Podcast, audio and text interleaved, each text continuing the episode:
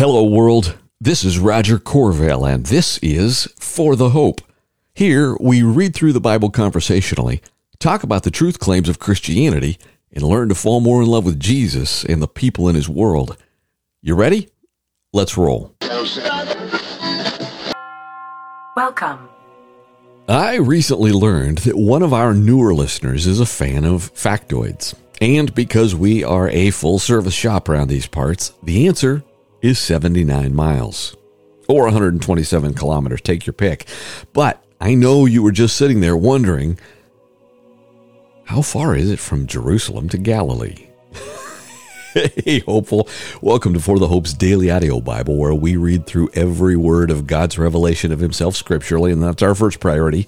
And then we consider our own life and work stories in light of that, including a reference you're going to hear t- in today's New Testament segment that will become even more interesting a few days from now when we read about the resurrection and what happened immediately thereafter. But today, we are at a point in our trip through Matthew where we begin with what you may have heard called the Passion. If you're like me, you wonder what why do they call this the Passion? Well, that's because we've been influenced by older translations of the Greek and then the Latin Septuagint, where the word is suffer. The Greek word is suffer. And so Jesus, the suffering servant, the suffering king, is who we're talking about. And yeah, we're heading into the stuff's getting serious part of Matthew. Matthew chapter 26, verses 1 through 35. When Jesus had finished saying all these things, he told his disciples, You know that the Passover takes place after two days, and the Son of Man will be handed over to be crucified. Then the chief priests and the elders of the people assembled in the courtyard of the high priest who was named Caiaphas, and they conspired to arrest Jesus in a treacherous way and kill him.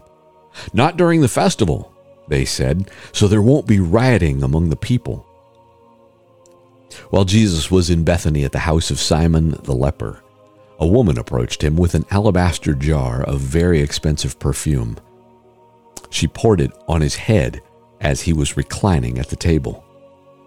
When the disciples saw it, they were indignant. Why this waste? They asked. This might have been sold for a great deal and given to the poor. Aware of this, Jesus said to them, Why are you bothering this woman? She has done a noble thing for me. You always have the poor with you, but you do not always have me. By pouring this perfume on my body, she has prepared me for burial. Truly I tell you, Wherever this gospel is proclaimed in the whole world, what she has done will also be told in memory of her. Then, one of the twelve, a man called Judas Iscariot, went to the chief priests and said, What are you willing to give me if I hand him over to you? So they weighed out thirty pieces of silver for him. And from that time on, he started looking for a good opportunity to betray Jesus. And by the way, 30 pieces of silver, if that doesn't right, ring true for you, is uh, an Old Testament prophecy that we will touch down on a couple days from now in Zechariah. On the first day of unleavened bread, the disciples came to Jesus and asked, Where do you want us to make preparations for you to eat the Passover? Go into the city to a certain man, he said, and tell him, The teacher says, My time is near I'm celebrating the Passover at your place with my disciples. So the disciples did as Jesus had directed them and prepared the Passover. And when evening came, he was reclining at the table with the twelve. While they were eating, he said, Truly I tell you, one of you will betray me. Deeply distressed, each one began to say to him, Surely not I, Lord. He replied, the one who dipped his hand with me in the bowl, he will betray me. The Son of Man will go just as it is written about him, but woe to that man by whom the Son of Man is betrayed. It would have been better for him if he had not been born. Judas, his betrayer, replied, Surely not I, Rabbi. You have said it, Jesus told him. As they were eating, Jesus took bread, blessed it, and broke it gave it to the disciples, and said, Take and eat. This is my body. Then he took a cup, and after giving thanks, he gave it to them and said, Drink from it, all of you, for this is my blood of the covenant, which is poured out for many for the forgiveness of sins. But I tell you, I will not drink from this fruit of the vine from now on until that day when I drink it new with you in my Father's kingdom. After singing a hymn, they went out to the Mount of Olives. Then Jesus said to them, Tonight all of you will fall away because of me, for it is written, I will strike the shepherd, and the sheep of the flock will be scattered.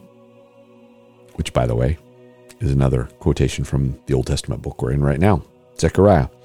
I will strike the shepherd, and the sheep of the flock will be scattered. But after I have risen, I will go ahead of you to mm-hmm, Galilee. Catch that. Remember that. After I have risen, I will go ahead of you to Galilee. How far is it? 79 miles as the crow flies, a little longer if you're driving or walking.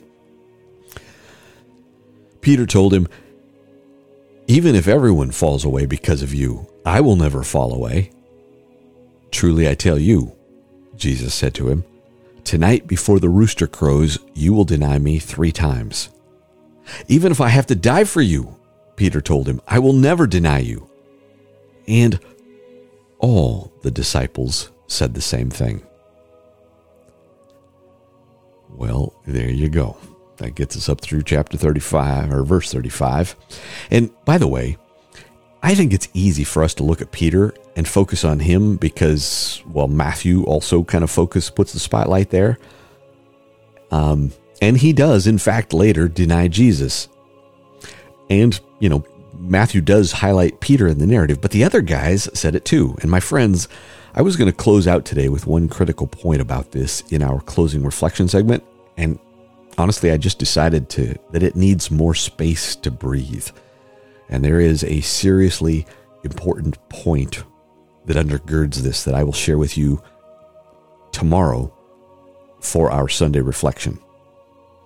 So, turning to our Old Testament segment, in this next section of Zechariah, uh, this is David Dockery, the Holman Bible Handbook. Um, we're going to hear this oracle, which is a central and prominent section of the book that forms this hinge between two larger sections, kind of what we just got done reading. And like something that we just read yesterday, it describes a messianic prototype receiving the signs of his office hence probably why Jesus was quoting Zechariah, even though the passages that he quoted are we're not going to get to today. But also note another factoid the introduction, the word of the Lord came to me, occurs only elsewhere in Jeremiah and Ezekiel, and that will echo a bit of what we heard yesterday uh, when it introduces an oracle concerning Zerubbabel's promised completion of the temple. Zechariah chapter 9, or chapter 6, picking up in verse 9. The word of the Lord came to me Take an offering from the exiles from Heldai, Tobijah, and Jedaiah, who have arrived in Babylon, from Babylon, and go that same day to the house of Josiah son of Zephaniah. Take silver and gold, make a crown, and place it on the head of Joshua son of Jehozadak, the high priest, and you are to tell him, This is what the Lord of armies says. Here is a man whose name is Branch. Pause.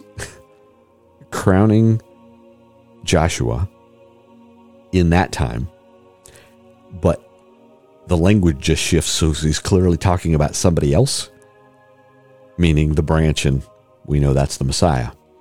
This is what the Lord of Armies says Here is a man whose name is Branch, capital B. He will branch out from his place and build the Lord's temple.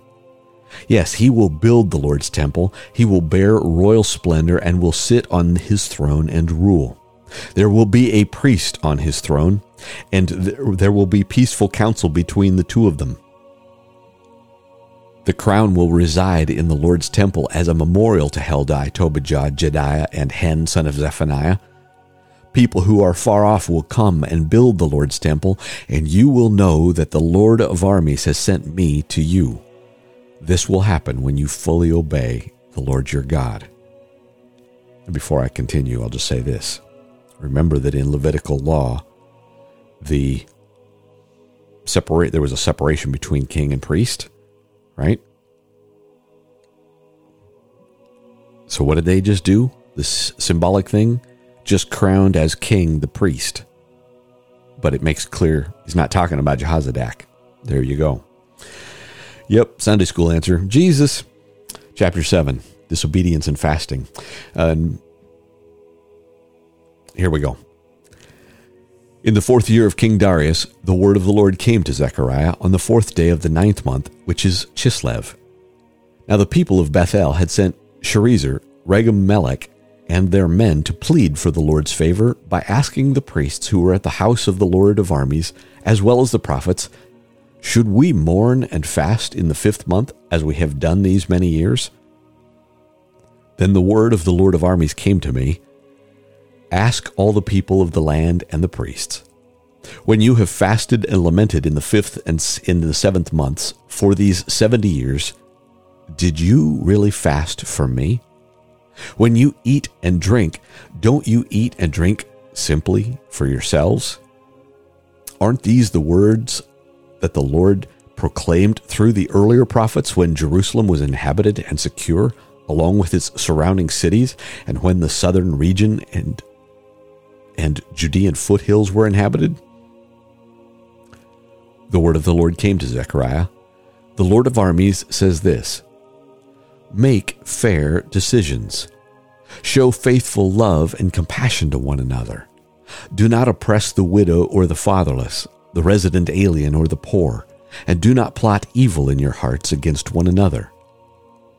But they refused to pay attention and turned to a stubborn shoulder. They closed their ears so that they could not hear. They made their hearts like a rock so as not to obey the law or the words that the Lord of armies had sent by his Spirit through the earlier prophets. Therefore, intense anger came from the Lord of armies, just as he had called, and they would not listen. So when they called, I would not listen, says the Lord of armies. I scattered them with a windstorm over all the nations, that they had not known them, that had not known them, and the land was left desolate behind them, with no one going, coming or going. They turned a pleasant land into a desolation. The word of the Lord of armies came. The Lord of armies says this I am extremely jealous for Zion. I am jealous for her with great wrath. The Lord says this I will return to Zion and live in Jerusalem. Then Jerusalem will be called the faithful city. The mountain of the Lord of armies will be called the holy mountain. The Lord of armies says this Old men and women will again sit along the streets of Jerusalem, each with a staff in his hand because of age. The streets of the city will be filled with boys and girls playing in them. The Lord of armies says this Though it may seem impossible to the remnant of this people in those days, should it also seem impossible to me? This is the declaration of the Lord of armies. The Lord of armies says this I will save my people from the land of the east and uh, the land of the west. I will bring them back to live in Jerusalem. They will be my people, and I will be their faithful and righteous God. The Lord of armies says this let your hands be strong, you who now hear these words that the prophets spoke when the foundations were laid for the rebuilding of the temple, the house of the Lord of armies. For prior to those days, neither people nor animals had wages. There was no safety from the enemy for anyone who came or went, for I turned everyone against his neighbor. But now, I will not treat the remnant of this people as in the former days. This is the declaration of the Lord of armies for they will sow peace. The vine will yield its fruit, the land will yield its produce, and the skies will yield their dew. I will give the remnant of this people all these things as an inheritance. As you have been a curse among the nations, house of Judah and house of Israel, so I will save you, and you will be a blessing. Ooh, I'm going to read that again. Notice how that gets echoed in the New Testament. I'm going to save you, And why?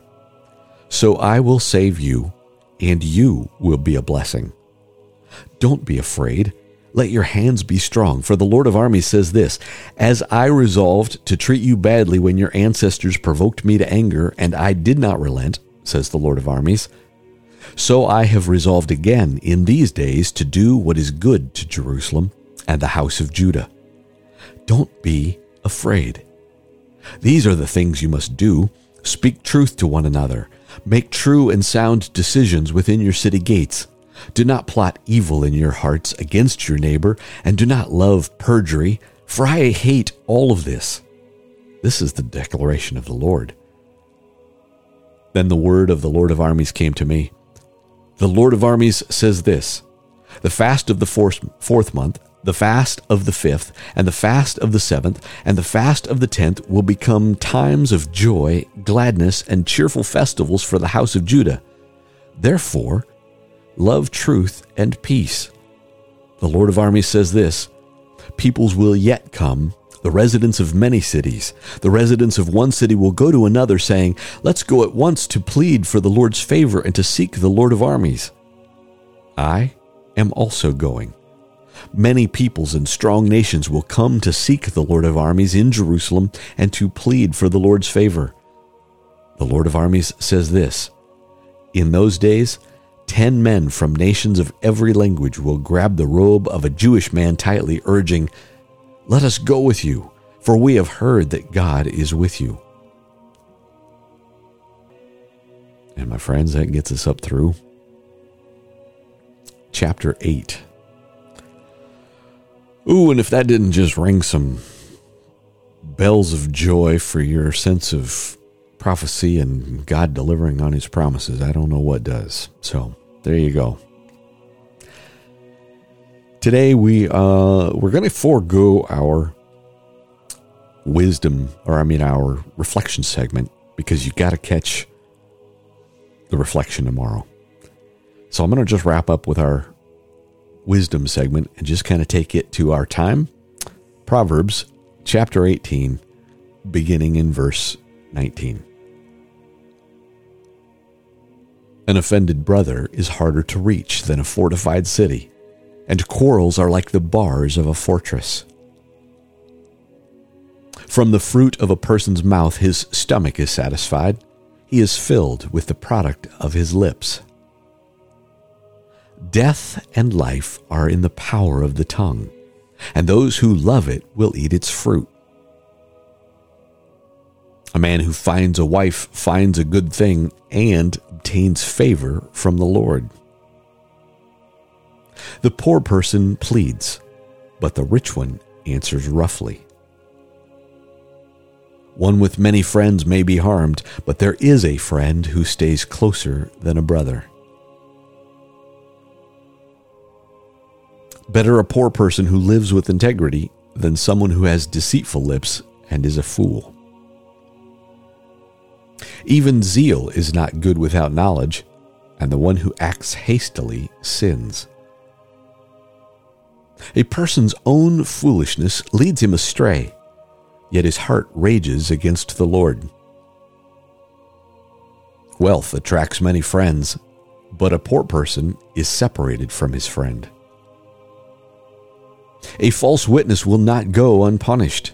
The one who utters lies will not escape. Many seek a ruler's favor, and everyone is a friend of one who gives gifts. All the brothers of a poor person hate him. How much more do his friends keep their distance from him? He may pursue them with words, but they are not there. And finally, the one who acquires good sense loves himself. One who safeguards understanding finds success. Hmm. I think I'm going to repeat that. The one who acquires good sense loves himself. One who safeguards understanding finds success. My friend, in a world where some part of the church is uh, a little over reliant on spirit filled stuff. Not that we shouldn't be spirit filled, but often that is that comes at the expense of truth, right? Truth doesn't come at the expense of the Holy Spirit. And um, attempting to be in the Spirit without corresponding correspondence to truth is problematic as well. The one who acquires good sense loves himself. One who safeguards understanding finds success. I love you, my friends. Amen. Amen.